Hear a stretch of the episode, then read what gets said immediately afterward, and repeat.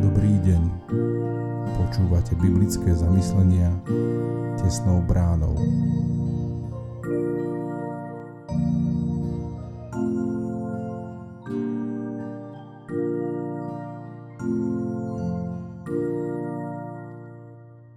Dnes je piatok, 14. oktobra 2022. Božie slovo nachádzame v knihe Ester v 9. kapitole od 20. po 28. verš.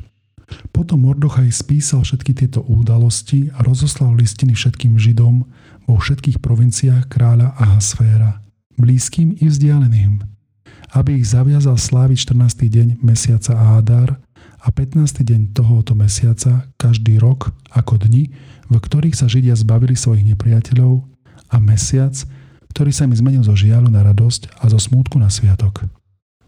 Aby ich svetili ako dni hodovania a radosti, vzájomného posielania si darov i darov pre chudobných. Vtedy Židia prijali ako zvyk to, čo začali robiť a to, čo im napísal Mordochaj. Lebo Háman Agagsky, syn Hamedatov, protivník všetkých Židov, strojil úklady Židom, aby ich vyhladil a zahubil.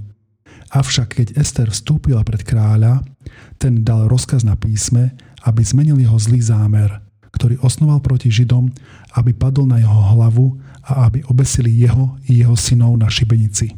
Preto nazvali tieto dni Púrim podľa slova Púr, podľa všetkých slov tohto listu, podľa toho, čo videli a čo sa im stalo. Židia to prijali ako povinnosť a odozdali i svojmu potomstvu a všetkým, čo sa k ním pridali. Robia tak každý rok v tých dňoch podľa platného predpisu a ustanoveného času. Tieto dni sa pripomínajú a zachovávajú v každom pokolení a v každej čeladi, v každej provincii a v každom meste. Dni týchto púrim nevymiznú u Židov a pamiatka na ne nezanikne v ich potomstve.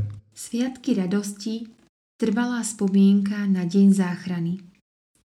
Žid Mordochaj a krásne židovské dievča Ester, vedený odvahou a láskou k svojmu národu, zmenili los. Hebrejský púr odvrátili úklady a záhubu židov chystanú mocným a zákerným mužom Hámanom. Po získaní priazne Mécko-perského kráľa Ahasvera Mordochaj v liste s súkmeňovcom odporúča každoročne sláviť sviatok Púrim a tak si s radosťou pripomínať aj svojim potomkom túto záchranu národa.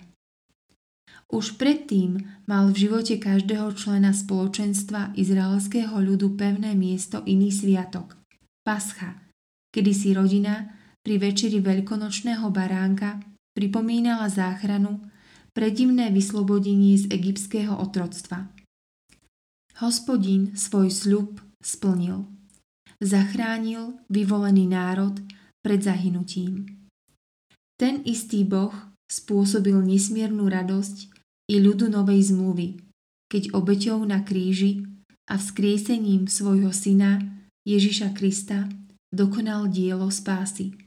Zachránil svet pred zahynutím a väčší život zasľúbil každému, kto verí v Neho.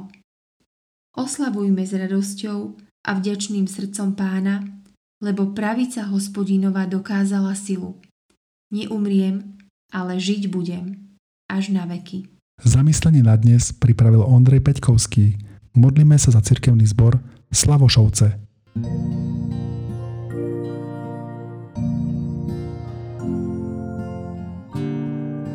Prajeme vám požehnaný zvyšok dňa. Počúvali ste biblické zamyslenia tesnou bránou.